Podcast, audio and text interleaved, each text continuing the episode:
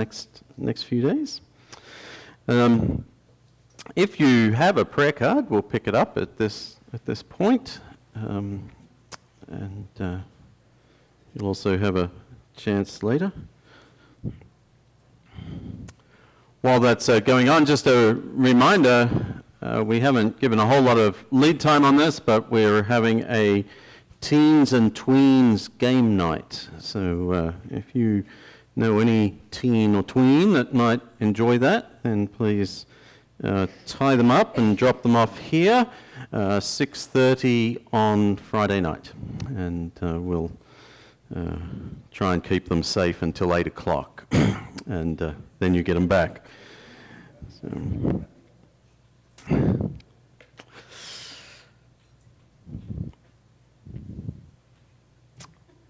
This is our last week in the uh, sermon series, The Light in My Darkness. And we've been talking here about monsters, about these temptations and, and uh, that, that, live within us, and, and how uh, we, we can live with them in a, in, a godly, in a godly way. But I want to begin today with a, a little bit of uh, history, perhaps, or a story.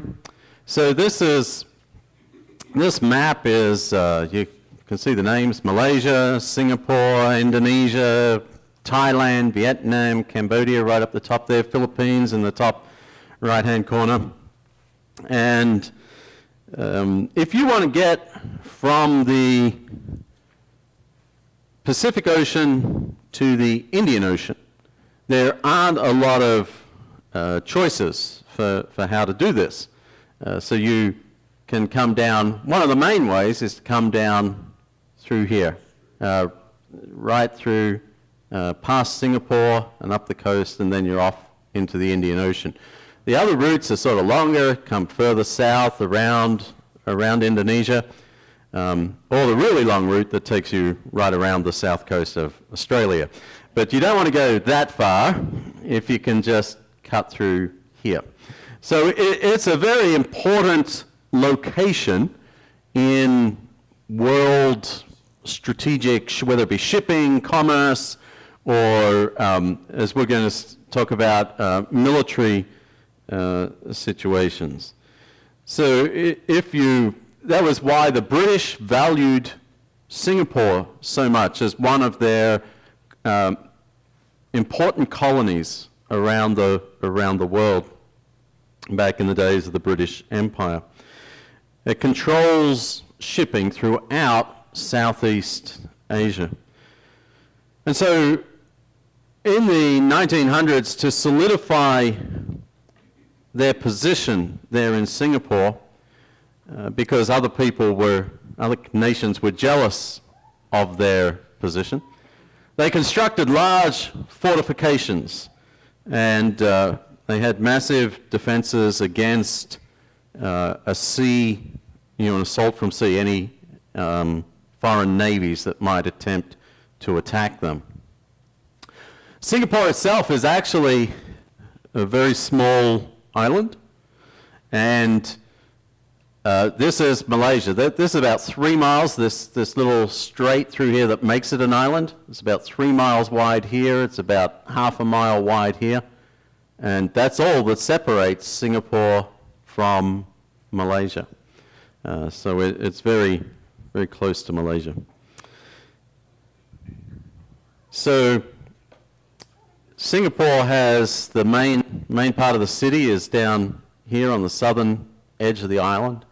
And the, the main defenses were pointing out to sea, out here. This is where a navy is going to come from, right? And so the Japanese in World War II, they took a look at the geography, they took a look at the defenses, and they said, you know, they've got the front door well defended, but the back door seems wide open.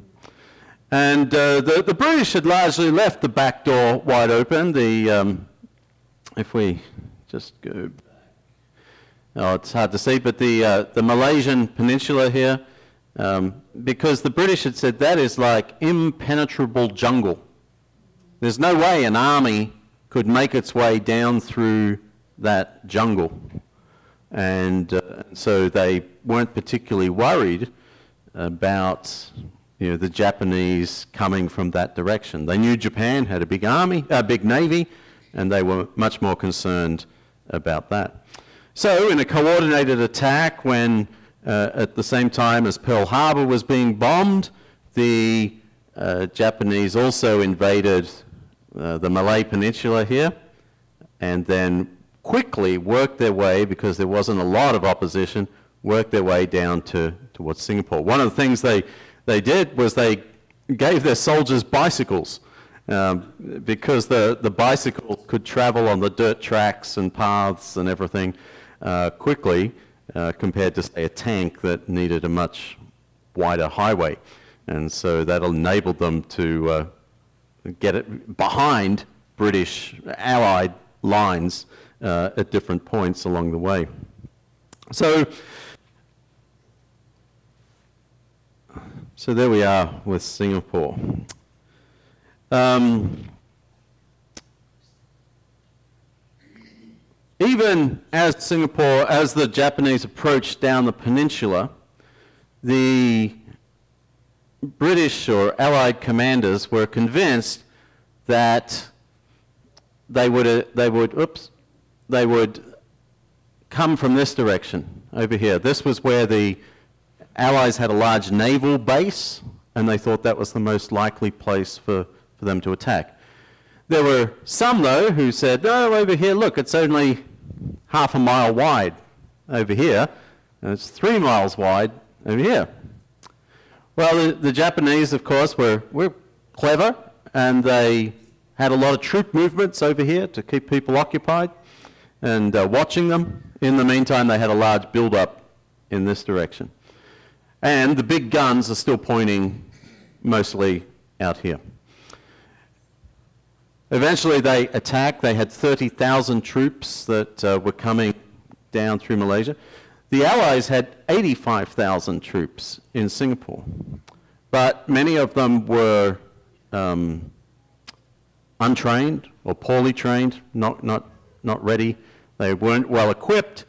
Uh, the guns, the big artillery that they did have, that they were able to bring to bear, had armor piercing shells because they were expecting to be fighting warships, not infantry. And so that wasn't the best defense, you know. And, um, and so when they, and, and because they were all over here, they were the defenders were stretched thin in this area, and so the Japanese were able to come and work their way through the lines and establish themselves in Singapore. The troops all fell back. Um, the Allied troops all fell back until they were in this area, and then after about three days, a week, it was, wasn't very long, uh, they surrendered to uh, the Japanese. And they controlled the island of Singapore for the next three and a half years. What the British had thought was an impregnable fortress of Singapore fell. 80,000 British, Australian, Dutch, Indian troops were either killed or became prisoners of war. And so the Allies trust in their large guns, in their superior numbers, just a sense that they were superior people and therefore had superior military tacticians, created an arrogance that left them unprepared for the Japanese tactics. And so their strength became their weakness. And as a result, the Japanese as I said, occupied Singapore and consult, controlled the shipping in that part of the world uh, really until the end of the war. All right, so that sets the stage for what we're going to talk about today. 1 Corinthians chapter 12 describes how God equips various members of the church with various gifts, right? Um, and it seems, as Paul writes to the church in Corinth, that various Christians there possessed gifts, but these gifts had become status symbols within the church. That the better your gift, better your gift, then clearly the more spiritual and better the person you are. Uh, of course, the first thing they had to do was establish a hierarchy of gifts so that they could create a hierarchy of people. So in 1 Corinthians 12 and verse 24, uh, we have it on the screen there, and it reads God has put the body together, giving greater honor to the parts that lacked it, so that there should be no division in the body, but that the parts should have equal concern for each other. I think this is challenging for us. The gifts that we each come with should benefit the entire body, not just the individual. God intends that our gifts unite the body, not divide it. And, and so you, you can see how quickly we can divide over something that should be good, or we can start criticizing. Okay? Because, you know, I have a gift for making captivating slides, and if I ask somebody else to make some slides and they're not very good, then I can get frustrated and say, look, the church needs you to make good slides, right? And you're not doing it, yeah?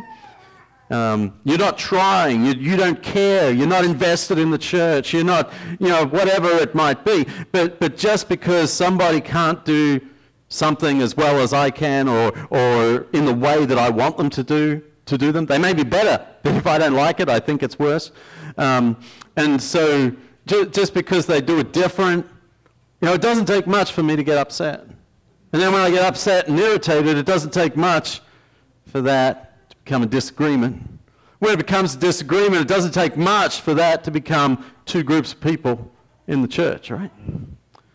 And uh, all because you know they used the wrong font uh, on the on the slide. You can imagine I, the, the, the lady we bought the house from, she was a, um, the, the house that, that Julie and I live in. Uh, we knew her, I knew her, she'd been a barista at Starbucks, and so we go to look at the house, and like, oh, I know you. But she was also on the, the worship team, praise team for a particular church in the area, and uh, I, I, saw her again a little while later, and I said, oh, are you still involved with that church? And she's like, no, we left that church because the leader of the praise team left, and, and I you know, volunteered to take the role, and they chose someone else. And so, you know, I took my talents elsewhere. Um, and, and so, when, when we have gifts and, and we sort of disagree about how to use them, and or disagree about how they should be valued, then we can create conflict uh, that is counter to, to what God intends for the church and says that the parts should have equal concern for each other. The, the first part of this verse is also so critical uh, because it says it gives greater honor to the parts that lack it. And, and isn't it, that is so counter to the way that we tend to function as a society? We tend to celebrate the people that do great things, the people that accomplish great things. They're the people that we honor. Right? I mean, even if you think in, in biblical terms, don't we honor Paul more than the person that cooked Paul breakfast when he was staying in Ephesus? Right? Uh, what about the Philippian jailer? We don't even know his name. He's just the Philippian jailer. I don't know if he kept being a jailer after he became a Christian, but he is forever known within the church community as the Philippian jailer. Paul, on the other hand, had two names. You know, that's how well we know him. And, and so it, it's, it's sort of a natural thing that we do honor, and we do know people that accomplish bigger things. But in the church, it says we're to honor those that, uh, that lack it. Okay? Those that have struggles, those that, that don't have everything together, perhaps those that, um, for whatever reason, you know, don't have the, the same gifts or as many gifts that are valued within a particular community. And, and so, you know, I, I think of, say, uh, you know, we might say putting in the elevator here at Lawson Road. That was something that we do to honor those that need an elevator. Okay? Their strength and their legs or their balance or whatever it might be isn't what it has been in the past. And so we say, we're going to spend a whole bunch of money because we want to honor you. We want you to be able to be here. Okay? We're not going to spend that amount of money, you know, on the, on the seats. Right? So those of you that ran up the stairs and you're just looking for a nice comfortable chair, I'm sorry, this is the best you get. Okay? And it's only, only a, a fraction of what we spend on the elevator. Right? But the people who need, who are lacking, are the ones who need the honor. We give them that honor. And the ones versus the ones that don't need it. That's God's picture for the church. And so Paul, you can see this is 1 Corinthians chapter 12. Paul reinforces this message by moving into 1 Corinthians chapter 13, which may sound familiar to you. And he says the reason we do this is because we love one another. And, and so 1 Corinthians 13, Paul didn't write it for a wedding that he was performing uh, Paul wrote it for a church that was going through all sorts of disagreements and disputes and divisions. He said, hey, you guys need to be getting on with each other. This is what love looks like. And then in chapter 14, he again picks up the topic of spiritual gifts, just to sort of reinforce that that's how chapter 13 fits in. Specifically, uh, Paul focuses on speaking in tongues and prophecy. And we see this pairing, first of all, in chapter 13 and verse 8. Love never fails, but where there are prophecies, they will cease. Where there are tongues, they will be stilled. Where there is knowledge, it will pass away. And so we, as we come to chapter 14, then we see uh, a description of what these tongues and prophecy are.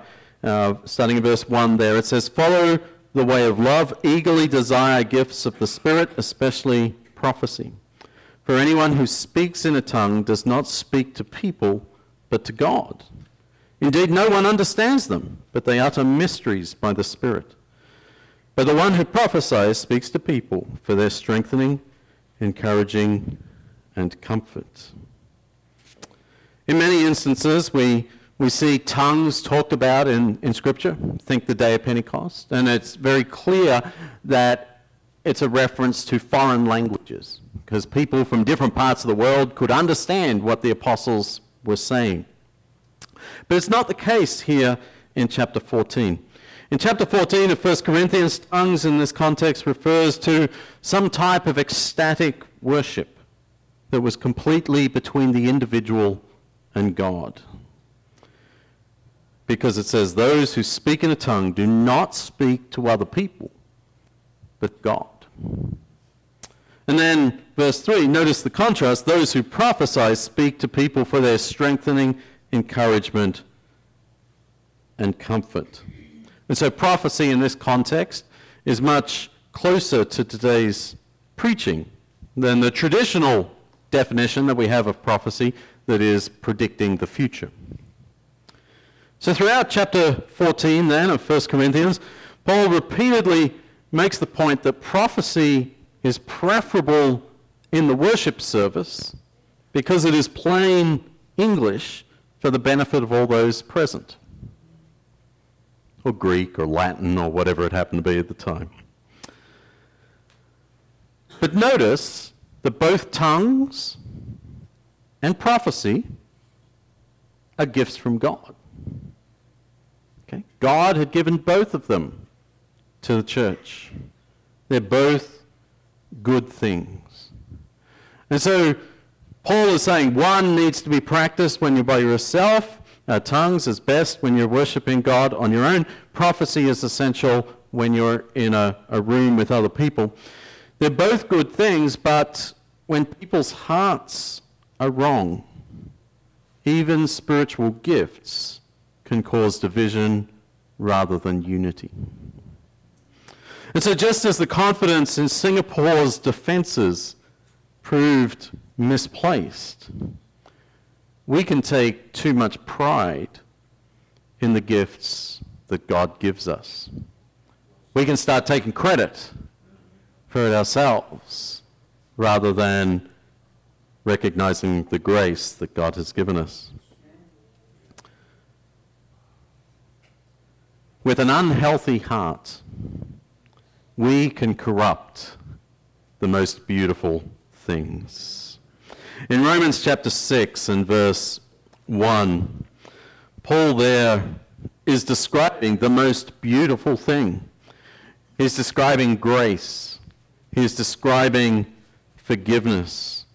And yet, even though he's talking about this wonderful gift that God gives, this, this wonderful uh, gift that is at the center of our relationship with God, that is the reason that Jesus came to earth, that is the reason Jesus went to the cross, that is the reason Jesus rose from the tomb, that even though this is what it's all about, this grace and forgiveness, Paul recognizes that he still needs to give a warning.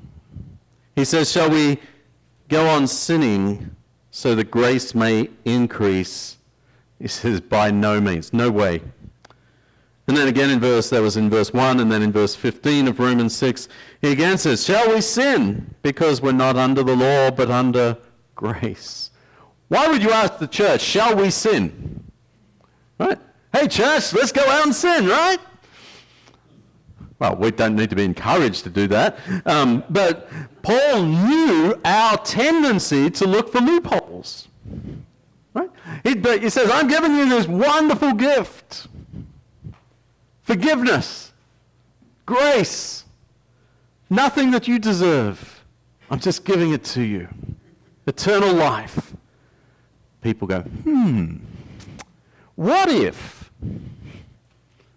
Right? What if? What if I do this? What if I do that? How much can I get away with? What if I keep sinning? Then I get more grace, right? So grace is a good thing. I need lots of it. And so I'll just go out and sin, and God will give me lots of grace. And I'll be have more grace than you have. That means God loves me more than He loves you. I mean, I'll just be in the best place on earth, right, with so much grace and forgiveness. We can take the most beautiful things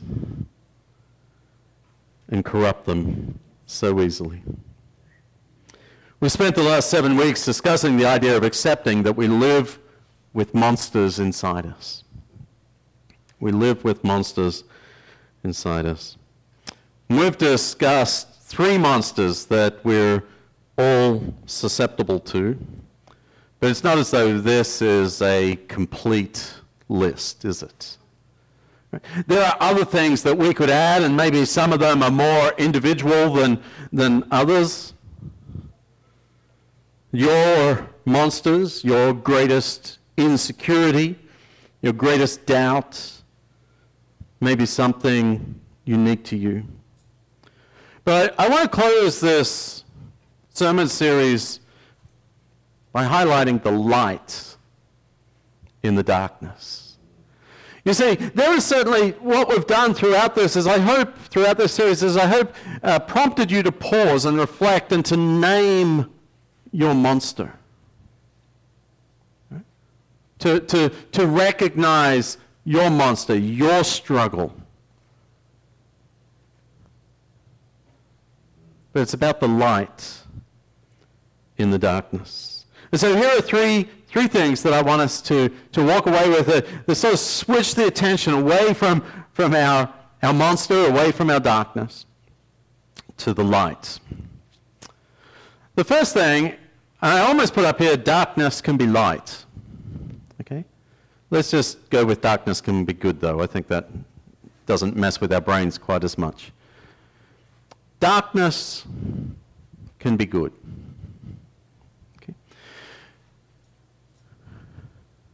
I think a lot of times we associate darkness with negative ideas. Because darkness is where the monsters live, right?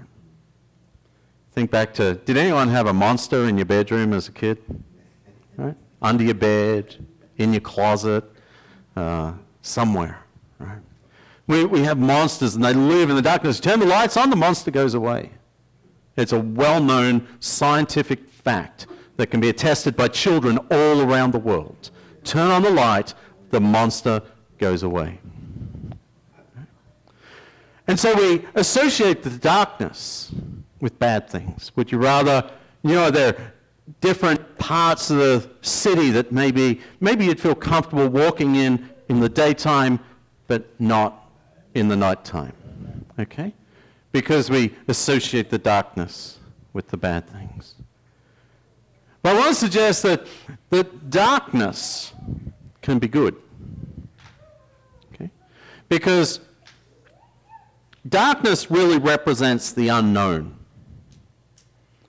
And very often we predetermine, we, predis- we decide in advance that the unknown is bad. Because we don't like the unknown. And so if we're going somewhere and it's dark and we can't see where we're going, what do we decide is going to happen? In our head, we've already decided there's a cliff with a 100 foot drop, right? We might just be walking out the front door here into the parking lot, but we decide that there's suddenly there's a step. Suddenly there's a tripwire. Suddenly there's, right? That something bad is out there because it's dark and I can't see where I'm going. How many of us decide, oh, yeah, it's, I know it's straight. I know it's flat. Doesn't matter that it's dark. I can, it's so peaceful. I can just walk straight out and uh, enjoy the solitude and the serenity. Right? And nothing to worry about. But our attitude is, is different. So darkness can be good because the unknown is sometimes good. Our fears are what keep us from experiencing the goodness. Darkness can be good because it gives us space to reflect, to think about ourselves, to think about our lives. Darkness can be good because, in a sense, it reflects Sabbath. It can reflect peace. Darkness can be good because it allows us to sleep. Sleep is essential for life. Sleep is essential for growth. And so darkness can be good. Darkness can also be good because even when it, it does perhaps uh, bring fears to the surface, it builds our dependency upon God. You see those monsters that live within us, whichever one it might be of comparison, of more or success. But as we, we realize and say, yeah, that I, you know, we can easily get into the situation of just rolling it back. I'll, I'll just, I can do this. I can, I can overcome this desire for success, this burning ambition, this push. I can overcome this, uh, again, this urge for materialism, this urge to accumulate stuff. I can, I can overcome this. I just need to change. I just need to switch. But, but instead, sometimes we find ourselves getting into dark places with those monsters. And it's in those moments that we recognize our dependency upon God's our inability to fight the monsters on our own. The second point that I want us to, to see is that good is good. Okay? You see, we can look at those things. We can look at success. We can look at wealth. We can look at comparison. We can look at spiritual gifts. We can look at, at blessings. We can look at abilities that we have. And we can perhaps, we can be made to feel guilty for having them. Right? We, we can come to view them as uh, temptations. We can come to view them as, as things that uh, maybe I can do this and that person can't, and I don't want to show off. I don't want to create distance between us. You know, I don't want to make that other person. And we can come to feeling uh, guilty about the things that we have, right? But God says, at least in, in, in 1 Corinthians, there he says, these are gifts that I'm giving you. The gifts are good. And so if you can sing, you shouldn't feel bad about leading singing in the church. Right? Because that's something good. Now, can that become prideful? Of course it can. That's what we've been talking about is how our good things, how our strengths can become weaknesses. But the fact that our strengths can become weaknesses doesn't mean that the gift isn't good. The gift itself is good. If you're being blessed with wealth, if you, however you measure that, however you measure your possessions, if you are made to feel guilty about that because there, there is, you know, whatever it is, somebody says, you know, you've accumulated too much, and that's between, you've got to work that out with God. How are you using what you have? But it doesn't mean that what you have is bad. Right? It can be good. But what are you going to do with it? What are you doing with it? And so sometimes I think we need to be reminded that good is good. Because we can make each other feel really bad about the blessings that God gives us. Why do I have a blessing? Why do I have good health? Why does this happen to me? And that other person is in a different situation. The third one is that I think we need to be reminded that God is good. God is good. And I think we need to be reminded of this because those monsters can be pretty scary. Those monsters can be frustrating because they keep rearing their heads. And, and there's, so often there's part of us that says, God, why don't you eradicate the monsters? God, why am I still struggling with this temptation? God, why am I still hurting? God, why did my loved one, is my loved one sick or did my loved one pass away? Why is this circumstance happening? Why is this darkness in my life? God, if you're a God of light, why don't you take it away? And so we equate that the absence of hurt, the absence of fear, the absence of temptation, that's the only thing that equals goodness. Whereas God lets it remain. And we say if the absence is goodness and God is good, then God should take it away. What's, what's going wrong? The math just doesn't seem to work. I wish I'd written down this quote, but um, was one author, and they basically compared God's relationship to us in these times of difficulty to uh, being more like a midwife. And said, yeah, it's going to hurt, but you're going to get through it. I'm going to be here with you. Okay? There's something good on the other side. And, and I think one of the big struggles that Christians have in general is that we somehow have this expectation that our lives are going to be devoid of darkness because we're, follow, we're, we're following God. And I believe that, that we need to be really clear that the darkness, hurt, and pain, and suffering, and sickness, and death, they're all still part of our lives as Christians. But God can still be good in the midst of that because God is with us, walking with us, saying one day at a time, I'm here for you. Because God gives us grace in the darkness. He gives us strength and He gives us the light that we need to move through the darkness.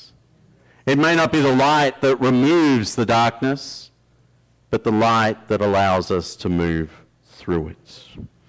And so I wonder if God was sending us a letter like he gave sent to the church in Corinth. what he would write. I know John did this for uh, the Revelation class, right, a few weeks ago. But what would he write? What sort of letter would he write to us that would say something like, I've blessed you with, fill in the blank. But don't think you're better than others. Don't allow that gift to cause division. Use your gifts for the benefit of others. And I wonder what letter God would write to Lawson Road. As a church, maybe it would go something like this "I've blessed you with, fill in the blank.